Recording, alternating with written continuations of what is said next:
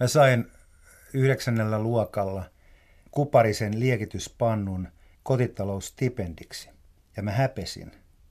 Mä jopa pelkäsin sitä, että, että tämä aiheuttaa kiusaamista.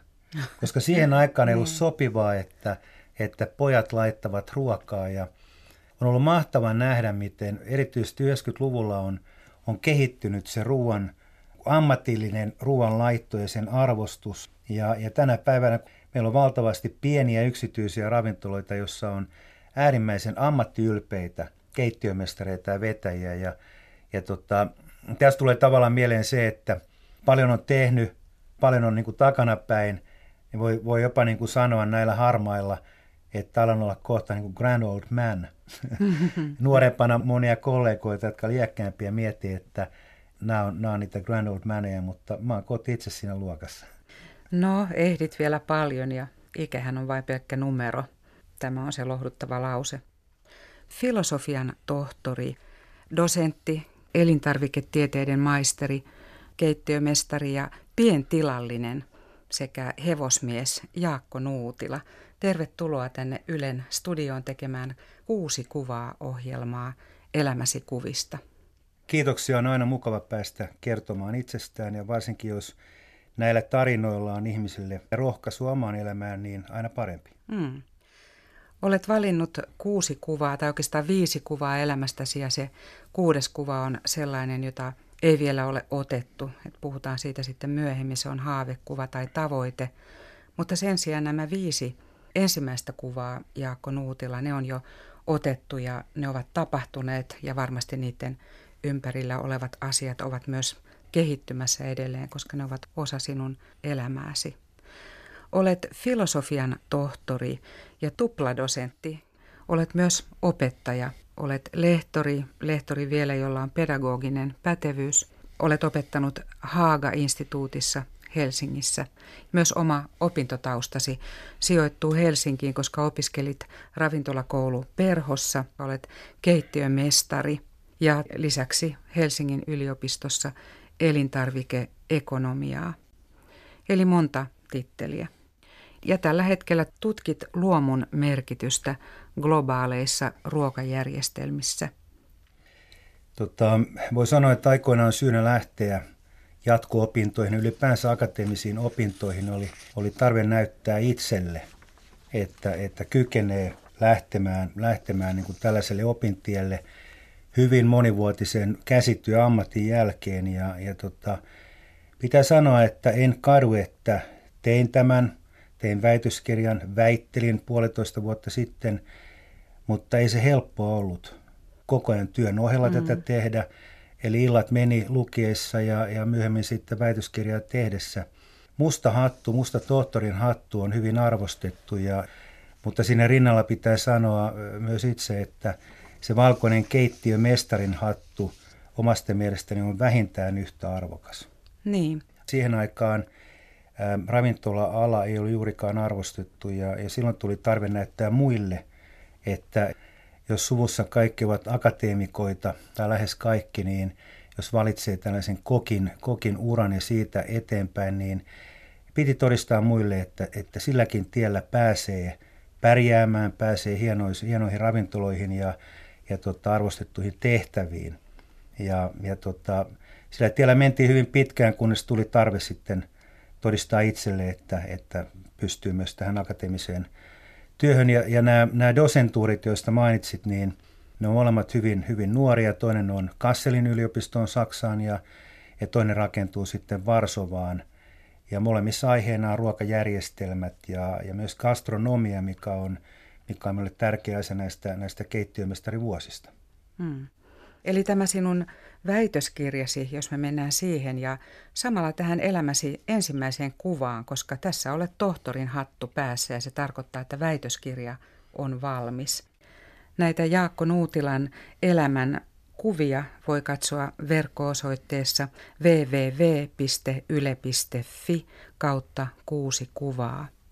Ja tämän tohtorin hattukuvan otti puolisosi Vaula Helsingin yliopistossa. Tämä tapahtui 2016. Kyllä. Ja tässä väitöskirjassasi puhuit tai tutkit, esitit Suomen luonnonmukainen ruokaketju mallintain kohti 2020 tavoitteita muutoksen ja innovaation avulla. Tämä oli väitöskirjasi otsikko. Väitöskirja tai jatko-opinnot olivat hyvin pitkälle luomusta ja, ja tosiaan oli luontevaa, että väitöskirja lähti, lähti sitten tutkimaan luomua. Kun aloitin työn, niin siihen aikaan hallitus julkisti tavoitteet vuodelle 2020 ja, ja tuossa vaiheessa, kun tämä työ eteni, niin mä rupesin miettimään, että nämä tavoitteet, erityisesti niin kuin luomun pinta-alaan ää, liittyvät tavoitteet, niin ne on täysin mahdottomat saada toteutumaan ja paneuduin asiaan ja lähdin, lähdin tota, tutkimaan sitä, että millä tavalla meidän ruokajärjestelmää tulisi kehittää, jotta nämä tavoitteet olisi helpompi saavuttaa. Ja, ja tässä sen mielenkiintoinen dilemma on se, että hallitus rakensi tämän, tämän ohjelmansa ja tavoitteet liian vähän kuulemalla elinkeinon toimijoita, mutta kuitenkin koko tämä ohjelma niin, niin tavallaan jättää elinkeinolle näiden tavoitteiden saavuttamisen. Eli, eli parempi niin kuin yhteistyö virkamiesten ja elinkeinon toimijoiden välillä voisi myös myös edesauttaa sitä, että tavoitteet, tavoitteet voitaisiin saavuttaa. Pitää sanoa, että tämä väitöskirja ja tämä ruokajärjestelmän tutkiminen sitten aiheutti tai lisäsi mielenkiintoa lähteä tutkimaan laajemmin ruokajärjestelmiä. Jaakko Nuutila, tutkit luomun merkitystä globaaleissa ruokajärjestelmissä. Saatat esimerkiksi vertailla afrikkalaista ja eurooppalaista ruokajärjestelmää, niiden välisiä yhteyksiä ja ruokaturvaa. Tämä on vain yksi esimerkki tästä tutkimusalastasi. Minulla on nyt tutkimuskohteena on Afrikan ruokajärjestelmä ja sen, sen voi sanoa interaktio tai, tai keskeinen vuorovaikutus eurooppalaisen ruokajärjestelmän välillä edesauttamaan Afrikan ruokaturvan paranemista niin se on äärimmäisen tärkeä asia ja, ja siinä yhtenä välineenä on, on luomu. Luomu ja se, että pyritään sen, sen avulla, tämä on hirveän monimutkainen asia, luomu sen avulla erityisesti ruraalialueiden elinvoimaisuutta lisätä ja, ja rakentaa monimuotoisia ruokaketjuja. Mm. Jos vähän pari sanaa lisää tästä ruokaturvasta, niin ruokaturvaa ylläpidetään monissa – kehitysmaissa tai kehittyvissä maissa tuomalla sinne ruoka-apua. Mutta se ei, se ei oikeastaan auta pitkälle juoksulla asiaa, koska, koska jokaisessa maassa pitäisi olla niin sanottu ruokasuvereniteetti, eli itsemääräämisoikeus siihen, mitä tuotetaan ja, ja mitä syödään. Tuossa on tulossa marraskuussa Kamerunissa erittäin mielenkiintoinen konferenssi aiheesta Afrikan, Afrikan ruokaturva ja olen menossa sinne yhden tiede, sanotaan osa-alueen vetäjäksi ja, ja tota, pääpuhujaksi ja aiheesta tullaan julkaisemaan enemmän ja enemmän koko ajan. Se on, se on niin kuin tämmöinen eräs kriittisimpiä asioita maailmassa, se, että voidaan turvata kaikille ihmisille turvallinen ja, ja terveellinen ruoka. Globaalisti tai koko maailmaa ajatellen nämä ovat todella tärkeitä kysymyksiä ja sinähän olet Jaakko Nuutila luonnonvarakeskuksen tutkija ja olet myös luomututkijoiden maailmanjärjestön hallituksen jäsen ja ilmeisemmin siinä ensimmäinen keittiömestari, joka koskaan on jäsenenä. No, pitää sanoa, että menin sinne varmaan muiden ansioiden kautta. Mm-hmm. En keittiömestarina, mutta, mutta siinä vaiheessa, kun kaikki ehdokkaaksi asetetut henkilöt esittelivät itsensä muutamalla sanalla, niin päätin oman esittelyni siihen, että – Muistakaa, että keittiömestari on tuottajan paras ystävä, koska keittiömestarit luovat trendejä, promovat ruokia ja alkutuotanto, tuottajat tarvitsevat sitä oman niin kuin, tuotantonsa tueksi. Hmm, koska tuotanto menee pöytään, kiitos keittiömestarin. Kyllä ehdottomasti. Se mitä tuotetaan, niin se on, se on ruokaa. Mm-hmm. Se ei ole vaan, että tuotetaan jotain X määriä erilaisia kasveja tai, tai lihatuotteita – se tosiaan on ruokaa ja sitä pitää arvostaa. Hyvä ruoka ei synny sattumalta. Mm. Luomusta ollaan montaa mieltä ja se on, se on useinkin tämmöisten ristiriitaisten keskustelujen aiheena. Miksi Jaakko Nuutila tämä luomu on sinulle niin tärkeä, että olet lähtenyt tutkimaan sitä juuri Suomen tilannetta ja suomalaista järjestelmää luomun koko kuvassa, jos näin voidaan sanoa, tohtoritasolla ja jatkat sitä edelleen. Tota, olen aikoinaan päässyt kiertämään Suomessa maatiloilla ja nähnyt useassa tapauksessa mielestäni epäekologista ja, ja epäeettistä toimintaa ja, ja miettinyt, että tälle pitää olla toinen vaihtoehto – ja se vaihtoehto on mielestäni luomu. Keittiömestari aikoina niin, niin tota, luomu rupesi kiinnostaa sen takia, että sen, se maku on erilainen. Mä voin tutkijana sanoa, että luomu maistuu paremmalle. Mä voin mm. sanoa, että se maku on erilainen sen takia, että kasvikunnan tuotteet, eläinkunnan tuotteet kasvaa hitaammin. Niitä ei, niitä ei niin kuin sanon, väkisin lannoteta väkilannoitteilla. Ne kasvaa hitaammin, jolloin niiden kuivainepitoisuus tai nestepitoisuus on erilainen – maku on silloin voimakkaampi. Ja myös tämmöinen sanotaan ravintoainetiheys on erilainen. Ähm, jos mä ajattelen sitten näitä muita, muita asioita, mennään siihen ekologisuuteen, niin on, on paljon ristiriitaista tutkimusta siitä, että esimerkiksi peltoviljely, miten se vaikuttaa vesistöihin, huuhtoumat ja muut, tavanomainen tai luomu ja niin edelleen, mutta täysin kiistaton asia on se, että jos meillä torjunta-aineet ja, ja väkilannoitteet perustuu uusiutumattomiin luonnonvaroihin. Eihän sitä voi sanoa kestäväksi tuotannoksi. Mm, se kuulostaa aika riskaabelilta. Kyllä, moni ajattelee, että siinä vaiheessa kun fosfori ehtyy, niin siinä vaiheessa on keksitty jo jotain muuta, mutta, mutta mun mielestä sen eettinen ihmiskunnan periaate on kyllä se, että meidän pitää jättää seuraaville sukupolville semmoinen maapallo, jossa voidaan elää turvallisesti. Ja nythän alkaa olla kiire, koska joka päivä saamme lukea tai kuulemme uutisia siitä, että lajit häviävät. Kuinka katsoisit, että Suomi asettuu Euroopan kartalla tässä luomukehityksessä? Kuinka pitkällä Suomi on siinä? Välillä kuulee sanottavan, että Suomi on Euroopan luomun kehitysmaa. Ja mä en nyt ihan näin rankkaa kommenttia kuittaisi, mutta meillä on onnistuttu luomaan sinne mielikuva, että tavanomainen ruoka on yhtä kuin luomu. Eikä se näin missään nimessä ole. Ja jos, jos kuluttajilla ei ole tavallaan syytä valita se toista vaihtoehtoa, niin meillä ei tapahdu muutosta, meillä volyymit ei kasva. Eli, eli mä näen, että kaikki lähtee kuluttajista, sitä kautta tulee kyllä kauppa ja teollisuus ja alkutuotanto mukaan. Kyse ei ole siitä, että kuluttajat ei tietäisi, mitä luomu on. Kyse on siitä, että kuluttajat ei tiedä, mitä tavanomainen on. Niinpä ja monet sulkevat silmänsä. Kyllä. Eivät haluakaan tietää. Kyllä. Hmm. Jaakko Nuutila, puhuimme tästä ensimmäisestä kuvastasi, jossa olet tohtorin hatussa, se on musta hattu ja tie sinne on pitkä. Se vaatii luonteen lujuutta ja ambitiota. Mutta yhtä paljon kuin olet filosofian tohtori, olet tietenkin ja sitä taustaa vasten keittiömestari. Ja näen, että tässä toisessa kuvassa, jonka olet valinnut elämäsi varrelta, olet komeasti keittiömestarin asussa. Kyllä se on keittiömestarin asu ja, ja tota, mikä on keittiömestarille ominaista, siis klassiselle keittiömestarille ominaista on tuo valkoinen korkea hattu ja, ja pitää sanoa, että se on tosiaan minulle yhtä rakas kuin toi, toi mustahattu, jopa rakkaampi.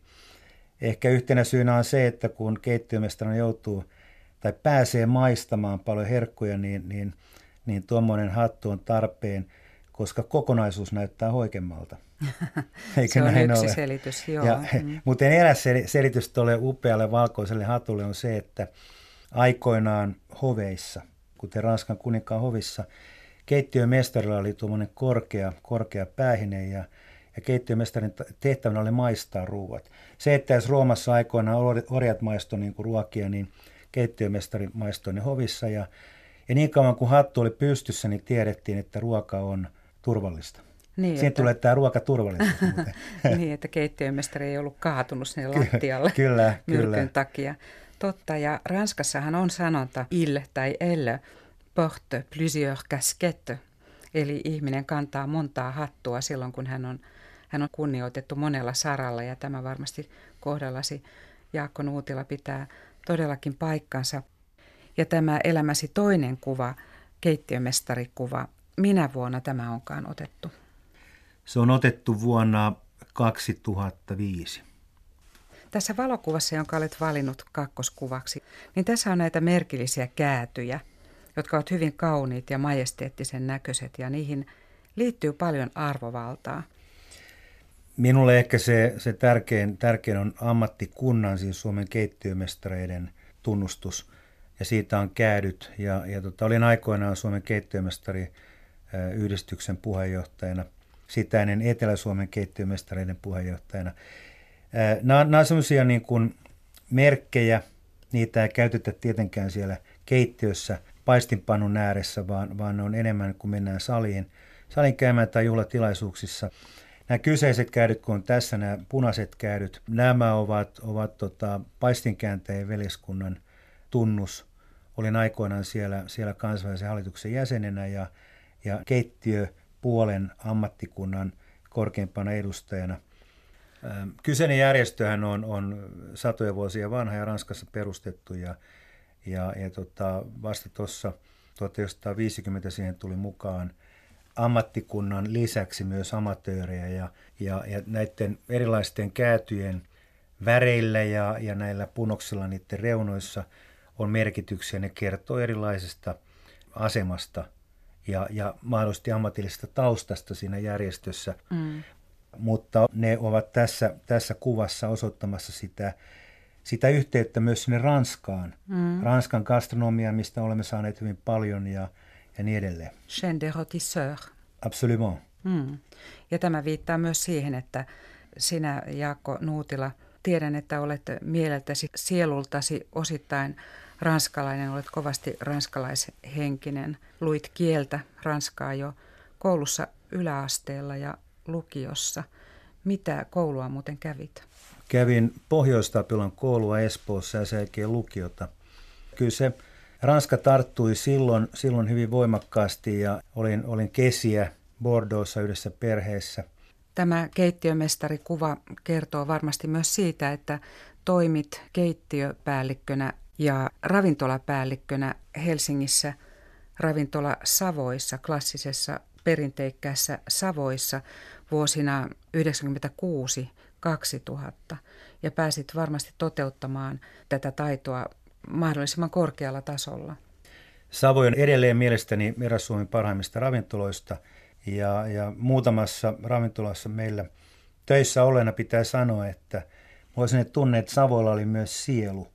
Se on ravintola vuodet 37 ja usein kun sinne tuli aamulla jopa viiden aikaa tekemään töitä, niin sytytti valoja, niin aisti sen vanhan, upean, aallon suunnitteleman ravintolasalin hengen.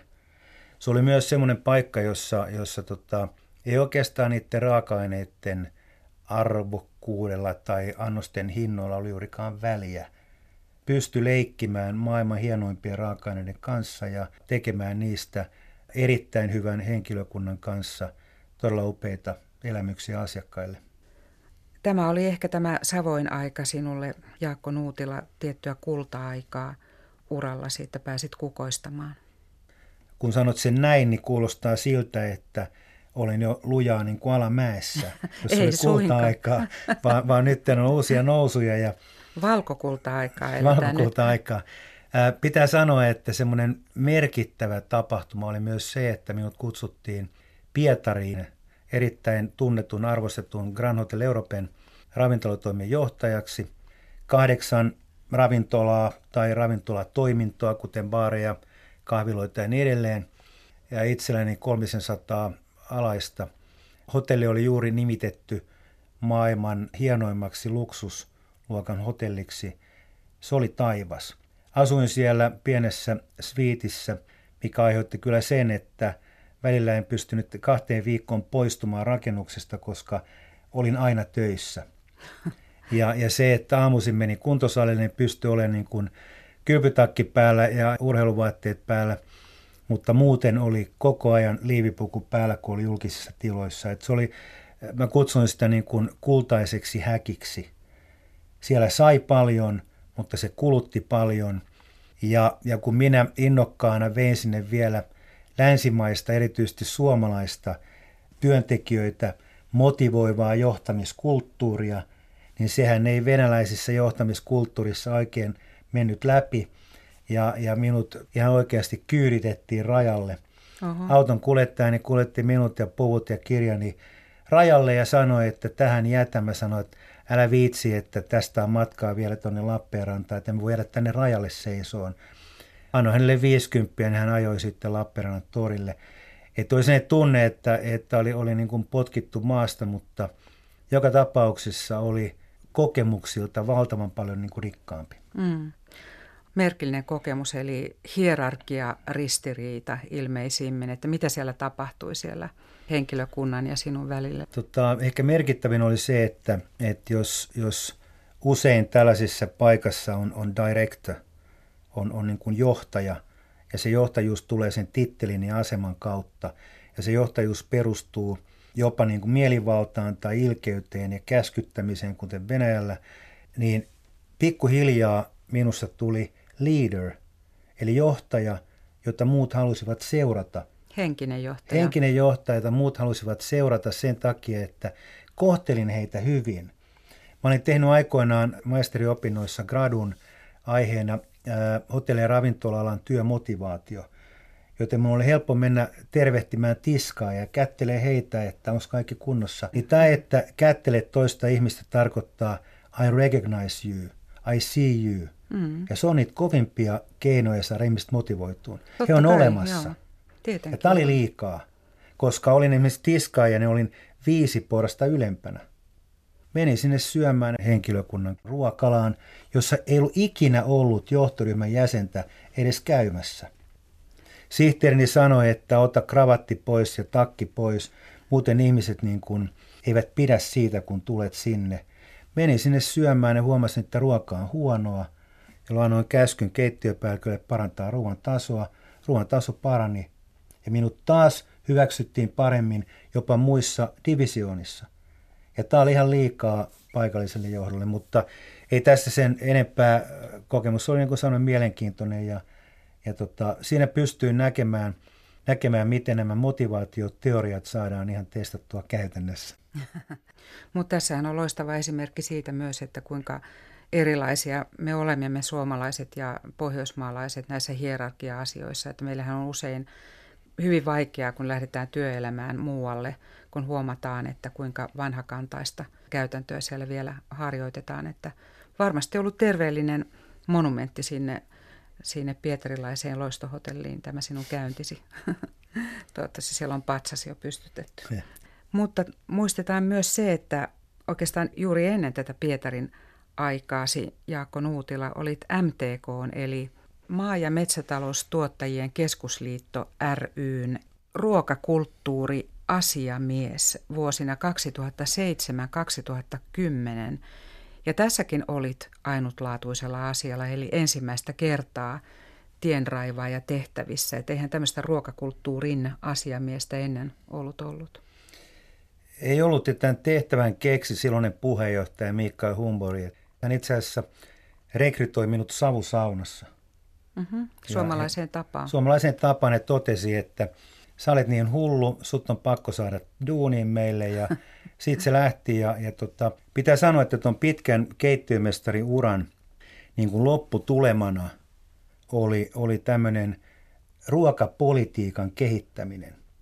Eli se, että, että mä uskon, että jos minulla ei olisi ollut tuota valkoista takkia tai päähinettä, niin en olisi ikinä päässyt tapaamaan niin monta – valtiopäämiestä, ministeriä, kansliapäällikköä ja muita. Eli silloin alkoi tämmöinen voimakas ruokakulttuurin lobbaaminen ja hieno asia on se, että, että muutaman kollegan kanssa saimme käynnistettyä prosessin, joka johti ensimmäiseen hallitusohjelmaan Suomessa, jossa oli mukana ruokakulttuurin kehittäminen. Ei sellaista ikinä Suomessa ollut ruokaa, ollut aina vaan niin kuin pakkopulla sillä on ihmiset pidetty hengissä ja se on ollut tankkaamista, mutta se oli niin uutta ja, ja hauskin asia oli se, että jos meni kulttuuriministeriön sivuille katsomaan eri kulttuurin aloja, niin siellä ei ollut ollenkaan ruokakulttuuria. Ja, ja pyysin sitten, sitten ministeri Valinin lounaalle ja sanoin, että miten on mahdollista, että maailman ensimmäinen kulttuurin ala koska ensin pitää ruveta tuottamaan ruokaa ja syömään, ja vasta sen jälkeen voidaan tanssia ja soittaa trumpettia, eikö se näin ole? Ni, niin tota, miten on mahdollista, että ruokakulttuuri ei löydy täältä? Ja, ja hän sitten laittoi viestiä viikon kuluttua, että Jaska, nyt se on siellä. Se oli laitettu niin sanottujen uusien kulttuurin alueen joukkoon. Niinpä. Riemastuin tästä entistä enemmän, mutta oli hiljaa, koska se oli joka tapauksessa saatu sinne sivuille. Joten Suomi oli ainoa maa maailmassa, jossa on ruvettu syömään vasta, kun on tanssittu balettia ja maalattu tauluja. Näin leikkisästi todeten. Toinen asia, mitä käynnistettiin, oli, oli Helsingin yliopistoon ruokakulttuurin professuurin ää, varainkeruu.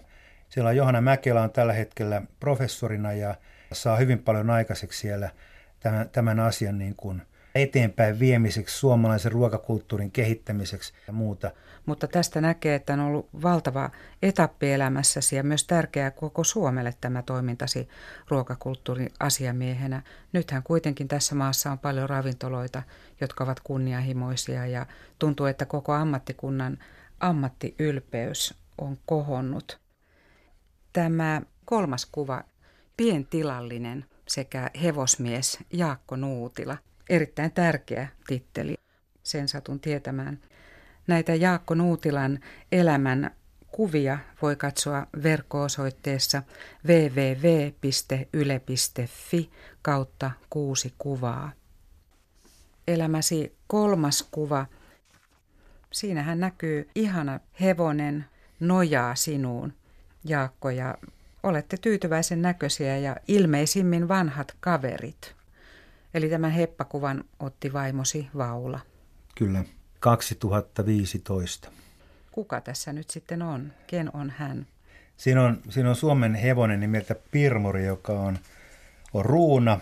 Ja, ja tuossa kuvassa semmoinen varmaan seitsemän vuotta vanha. Tämä, tämä koko pientila-asia niin juontuu siihen, että vaikka olen neljännen polven stadilaispoika, niin, niin tota, vaimo löysi pienen maatilan – Saukkolasta ja, ja mentiin katsomaan ja vaimo totesi, että ei muuteta, mutta mä olin jo siinä vaiheessa sanonut päähäni, että haluan hevosia ja meille muutti kaksi, kaksi Suomen hevosta ja meillä on siellä kenttää ja laidunta niille. Niillä on ympäri vuoden käytössä lähes kahden hehtaarin laidun, mikä on harvinaista. Usein hevosta on aika pienissä tarhoissa, mikä on mielestäni älytöntä. Mm. Suomen hevonen ehkä sen takia, että Suomen hevonen on on ollut mukana perustamassa Suomen maataloutta, metsätaloutta ja ollut taistelemassa suomalaisten sotilaiden rinnalla Suomen sodissa. Tämä on tavallaan mun valinta on myös niin kuin kunnioitus sata vuotta vanhalle Suomen hevoselle. Ja, ja tota, Suomen hevonen on myös luonteeltaan äärimmäisen nöyrä, mm. leikkisä, sitkeä. sitkeä. Ja siinä vaiheessa, kun, kun tunnustaa sinut isännäkseen tai emännäkseen, niin, niin siinä vaiheessa myös se ratsastaminen, jossa, jossa yhdistetään niin kuin ratsasta ja tämä, tämä ratsu, niin kun menen hevoseni selkään, niin meillä on yhteys. Jos lähtee ratsastamaan ja on huonolla päällä, niin siitä ei tule hyvää. Pitää olla keskittynyt siihen ja, ja tota, antaa sille hevoselle myös mahdollisuus onnistua. Ja, mutta se on, se on maailman hienoin, hieno harrastus ja joka päivä käyn tervehtimässä ja aina tulee turpaa niin sanotusti, eli turpa molemmin puolin työnnetään niin kuin kasvojen molemmille puolille ja aivan mielettömiä eläimiä. Niin, sinulla on kaksi, tai teillä on kaksi hevosta kotona. Kyllä, meillä on kaksi hevosta, jotka on sisarpuolia, niillä on sama isä ja, ja tämän lisäksi on vielä neljä koiraa. Oho. Sitten on pari tallikissaa, eli Meillä oli myös välillä 50 maaties, kana ja kukkoa, mutta, mutta kun mä sain tarpeeksi niistä, niin laitettiin linjasto pystyyn ja ne on nyt pakkasessa. Pitää sanoa, että jos, jos keittää kanakeiton tai tekee risoton näistä maatieskanoista, siis meillähän on kolmen kuukauden kiinnipitoaika, koska pelätään, että ylilentävä jonkunnäköinen joutsen niin kun saastuttaa meidän linnut. Niin, niin silloinkin meidän linnut on ollut sellaisella niin kuin verannalla ulkoilemassa, että, koska mä, mä on vaikea ymmärtää, että, että lintua, tuommoista maatiaskanaa pidetään sisätiloissa koko ajan. Nämä on niin kuin suurimmassa aikaa painanut siellä hangella tai sitten käynyt syömässä meidän, meidän tota, pihan kukkia. niin sellaisen vapaana eläneen linnun liha on aivan eri makuista. Ja usein pitää silloin todeta, että tämä maatieskana ei ole turha elänyt. Tämä nautitaan hyvin valmistettuna, hyvän viinin kera ja hyvässä seurassa. Mm. Ja se on tärkeä asia, koska äh, välillä on järkyttävää katsoa, kun myydään alennuksella, halpuutetaan jotain broilereita tai muita, muita tuotteita kaupan tiskeillä ja, ja tota, ne pakataan vielä siihen oranssiin limaan, jolloin siitä alkuperästä ja siitä lihasta ei enää mitään tietoa. Mm. Se on niin epäeettistä toimintaa, että ihmisten pitäisi enemmän vaatia laatua ja, ja, ja tota, tietoa alkuperästä ja, ja myös niin kuin ymmärtää se, että sen eläinten hyvinvoinnilla on toki eläimelle tärkeä merkitys, mutta sillä on myös siihen lopputulokseen tärkeä merkitys. Ilman muuta ja onhan se myös eettinen kysymys. Kyllä. Jos mietitään, että me olemme kehittynyt länsimainen yhteiskunta Euroopassa, niin onhan se aika uskomatonta, mitä kaikkea ruokateollisuuden nimissä tapahtuu. No ja sellainen perusasia, että jos me, jos me koetaan, että me ollaan sivistysvaltio ja meillä on mahdollisuus pitää lehmiä parissa, mm. niin, niin tota, ei, mä en pysty enempää sanoa, koska se on, mun mielestä se on, niin kuin, se on todella väärin. Ehkä siitä vaan kannattaisi sanoa ääneen paljon, mutta se on vaikea, vaikea kysymys. Tämä on yksi mun tutkimusaiheeni kanssa, tämä meidän ruokajärjestelmä ja ruokaketjun toiminta, niin meillä on aika keskittynyt se toiminta. Meillä voimasuhteet on sairaat. Meillä pystyy osa ketjua määrittelemään muiden toimintaa ja tämä on johtanut siihen, että alkutuotanto on ahdingossa ja se on johtanut siihen tarpeeseen tehostaa sitä tuotantoa. Ja silloin tulee näitä, näitä vaatimuksia kotieläin tuotannon tehostamiseen ja tilojen investointeja ja muihin. Mä en missään nimessä lähde syyttämään alkutuotantoa, vaan se on koko järjestelmän asia. Koko Tasapuolisuus mm. ja, ja tasaisempi tulonjako ja vallanjako niin johtaisi parempaan lopputulokseen. Mm. Voi vain ajatella, miten vaikeaa yksittäiselle poliitikollekin on lähteä puhumaan eläinten puolestaan. Sehän vaatii todella siviilirohkeutta. Mm. Kyllä. Ja. Koska siellä selän takana on niin paljon painolastia talouden puolelta. Kyllä, kyllä ehdottomasti. Elämäsi kuusi kuvaa, Jaakko Nuutila. Olet neljänneksi kuvaksi valinnut Suomen lipun, tällaisen klassisen ihanan kuvan, joka on meille kaikille rakas. Siinä on sinivalkoinen lippu, joka liehuu tuulessa. Taivas on puhtaan sininen. Miksi Suomen lippu? Sen takia, että mä olen, mä olen ennen kaikkea patriotti. Mulle, mulle isänmaa, isänmaallisuus ovat äärimmäisen tärkeitä asioita. Kuvasta jo sillä, että valitsin, valitsin Suomen hevosen, joka on ollut, ollut niin kuin taisteluissa mukana.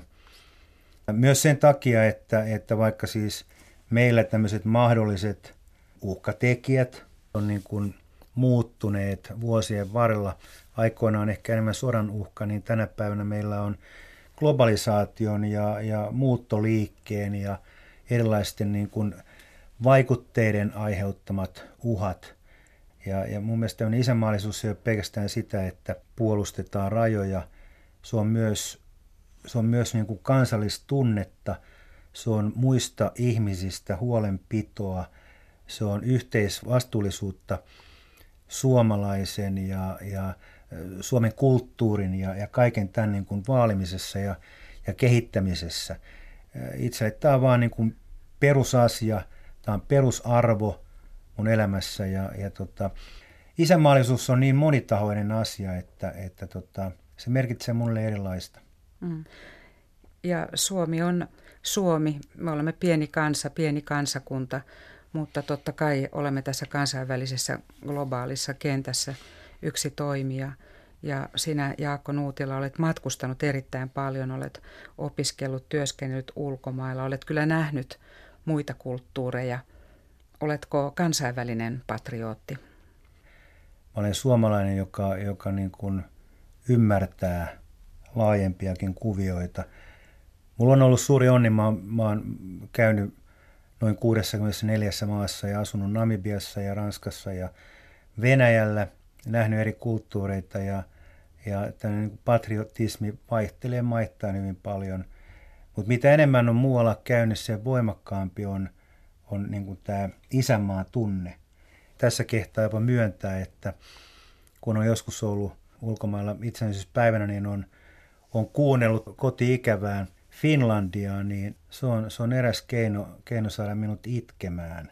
Mm. Koska jos me kuunnellaan Finlandia, varsinkin se, se, niin kuin se lauluosuus siitä, niin, niin mikään ei kerro paremmin Suomen kansasta kuin se. Se, se on, se on niin kuin itsenäinen Suomi. Se on se meidän toinen kansallishymnimme. Kyllä. Mm. Näitä Jaakko Nuutilan elämän kuvia voi katsoa verkko-osoitteessa www.yle.fi kautta kuusi kuvaa. Mennään elämäsi seuraavaan kuvaan, joka on kuva numero viisi. Ja tässä Jaakko Nuutila näkyy laaja perheesi. Siinä on monta perheenjäsentä. Tämä on aika tuore kuva.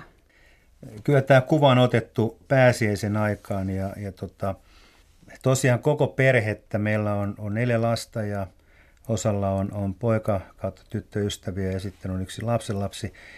Kaikkea ei saatu kuva, mutta tämä, tämä kuva kertoo siitä, että tässä on neljä sukupolvea. Eli se on äitini ja, ja minä ja tyttäreni Vilma ja sitten hänen poikansa Benjamin. Meille tilalla häntä sanotaan penaksi, koska meidän tila on sen verran patriottinen, että siellä Benjamin on myös pena. Tämä kuva kertoo siitä, että aikoinaan kun olin keittiömestarina ja näissä ravintoloissa ja hotelleissa töissä, olin hyvin äkkiä asemassa, jossa joutui tekemään pitkää päivää. Työpäivät tuli 16 tunnin päiviä hyvin usein ja, ja ennen kuin kotiin ehti, niin lapset olivat pieniä, niin heitä ei juurikaan tavannut. Sitten mä lähdin välillä ammattikorkeeseen lehtoriksi ja, ja ajattelin, että, että mullahan on niin kuin paljon aikaa perheelle, mutta siihen aikaan tuli mukaan nämä paistinkääntäjät ja keittiömestariyhdistykset ja muut, jolloin niiden mukanaan tuomat matkat vei sitten sen, sen muun ajan. Tosin mä muistan, muistan sen, kun eräs lapsi kysyi, kun oli ollut kaksi viikkoa jo kesälomalla, kun oli siellä opettajatehtävissä. Kaksi viikkoa lomilla, niin hän kysyi, että etkö isä enää koskaan mene töihin. Oho. Eli oli totuttu siihen, että mä olin aina poissa ja kaksi viikkoa kotona oli jo liikaa minun kanssani todennäköisesti. Sitten näet on asunut, asunut muualla, Pietarissa asuin, asuin yksin ja, ja muut niin. Ja sitten erityisesti tämä opiskeluaika lehtoriksi, maisteriksi, tohtoriksi ja väitöskirjan tekeminen on aikaa, jolloin, jolloin olin kotona, mutta en ollut läsnä. Se tarkoittaa kahdeksan vuotta iltaisin opiskelua, erilaisten gradujen ja väitöskirjan kirjoittamista jatkuvasti, niin mä en ollut tavallaan niin kuin läsnä. Ja, ja tämä on, tää on aika niin kuin dramaattinen juttu, koska, koska nyt tällä hetkellä, kun olen ymmärtänyt tämän asian ja pyrin pitämään työpäivät normaaleina, matkustelun vä, vähän vähäisempänä, niin lapset on muuttanut kotota pois. Meillä, meillä, on, meillä on nuorin tytär on kotona, mutta muut ovat muuttaneet pois ja, ja tavallaan se, se yhdessä olo on ehkä sitten tiiviimpää, kun he tulee yleensä kaikki viikonloppuna kotiin. Me ollaan viikonloppuna paljon yhdessä. Tosin minulla on aina jotain tehtäviä, kaadetaan puita tai tehdään jotain muuta. ne on tottunut ollakaan. siihen, mm. että isällä aina joku nakki napsahtaa ja mennään mettään tai jotain vastaavaa. Niin me ollaan yhdessä ja se, se yhdessä tekeminen, musta tuntuu, että se on, se on heille tärkeämpää kuin se, että, että kaikkien näiden vuosien aikana olisi ollut osittain mukana. Nyt me ollaan tiivisti yhdessä ja, ja sen hauska, hauska asia, että joka perjantai, jos se on kotona, niin pojat, pojat tekee pitsoja ja, ja nauttivat olutta ja minä nautin punaviinia, annan ohjeita ja muut lapset on mukana ja kuuntelemme oopperaa yhdessä ja laulamme aarioita. Se on niin kuin se kuulostaa todella, todella niin kuin oudolle. Se on sellainen niin kuin hauska tapa olla yhdessä. Se yhdistää, yhdistää ilon ja, ja hyvän, hyvän yhdessäolon ja hyvät raaka-aineet, tehdään pizzoja ja nautitaan ne yhdessä. Mm. Sinulla on ollut pitkä liitto, Jaakko Nuutila, ihastuttavan, kärsivällisen, jaksavan, fiksun vaula vaimosi kanssa ja voin vain onnitella, koska kaikki liitot eivät kyllä kestä näin kovaa rasitusta. Mä muistan, kun hän aikoinaan mulle sanoi, että Jaska, muista semmoinen juttu, että kukaan toinen nainen tässä maailmassa ei tuota sinun juoksemistasi jaksaisi katsoa. Tosin hän jatkoi sitten, että mutta kenenkään toisen miehen kanssa hän ei olisi päässyt kokemaan ja näkemään niin valtavan paljon. Mm. Elämä on aika ihanaa silloin, kun on hyvä kumppani. Ehdottomasti. Mm. Mutta sitten meillä on vielä tämä kuudes kuva katsomatta, elämäsi kuudes kuva, Jaakko Nuutila. Se on se kuva, joka on vielä ottamatta, joka on tavoite tai haave. Voisin sanoa, että se on lopun alkua, mutta kuulostaa aika pahalta. Voisin tutkijana sanoa, että se on, se on synteesi kaikista näistä muista kuvista. Pidän itseäni hyvin onnellisena ihmisenä, koska mä oon päässyt kokemaan ja näkemään niin valtavan paljon asioita. Se, että, että tämä kuudes kuva on, on, siihen on näitä erilaisia asioita tullaan rakentamaan yhteen. Vaikka olemme patriotteja, olemme miettineet sitä, että voisi tästä jatkuvasti syksyssä olevasta maasta muuttaa myös vähän lämpöisempäänkin paikkaan ja olemme harkineet Ranskaan muuttoa ja, ja tota, siellä yhdistää tämä ruoanlaitto ja akateeminen puoli sekä luonnonvarakeskuksen työn että myös näiden dosentuurien kautta. Sinnehän lähtee hevoset mukaan ja koiratkin mukaan ja, ja siellä riittävän iso rakennus, jossa on muutama torni, on jo niin kuin kiikarissa, mm-hmm. niin, niin siellä ehkä sitten, sitten tota, nautitaan myös ystävien seurasta. Ja Finlandia soi perjantaisin. Finlandia soi perjantaisin ja lippu laitetaan salkoon ja, ja tota, kaiken näköisiä hulluja asioita ne voi yhdistää ja, ja se, että, että tämä, tarvitaan rohkeutta lähteä toteuttamaan unelmia. Nämä kaikki ovat mun unelmia. Ja mulla niin. on ollut onni siihen, että mä oon pystynyt ne toteuttaa. Mm-hmm. Meitä on pidetty hulluina, kun lähdettiin Namibiaan. Meitä pidettiin hulluina, kun muutettiin maatilalle maalle. Mm-hmm. Nyt me ollaan varmaan tosi hulluja, kun me lähdetään Ranskaan, mutta, mutta eipähän kukaan tule pettymään, kun me aina tehdään, mitä meitä huvittaa. Niin, ja elämä on sitä varten, että, että se eletään ja jos se vain on mahdollista, niin totta kai pitää tarttua tilaisuuksiin. Ja me täällä Suomen maassa jäämme seuraamaan, mitä tapahtuu ja toivotamme kaikkia onnea matkaan. Kiitos siitä, että jaoit nämä kuvat ja unelmasi, elämäsi kanssamme, Jaakko Nuutila. Kiitoksia oikein paljon.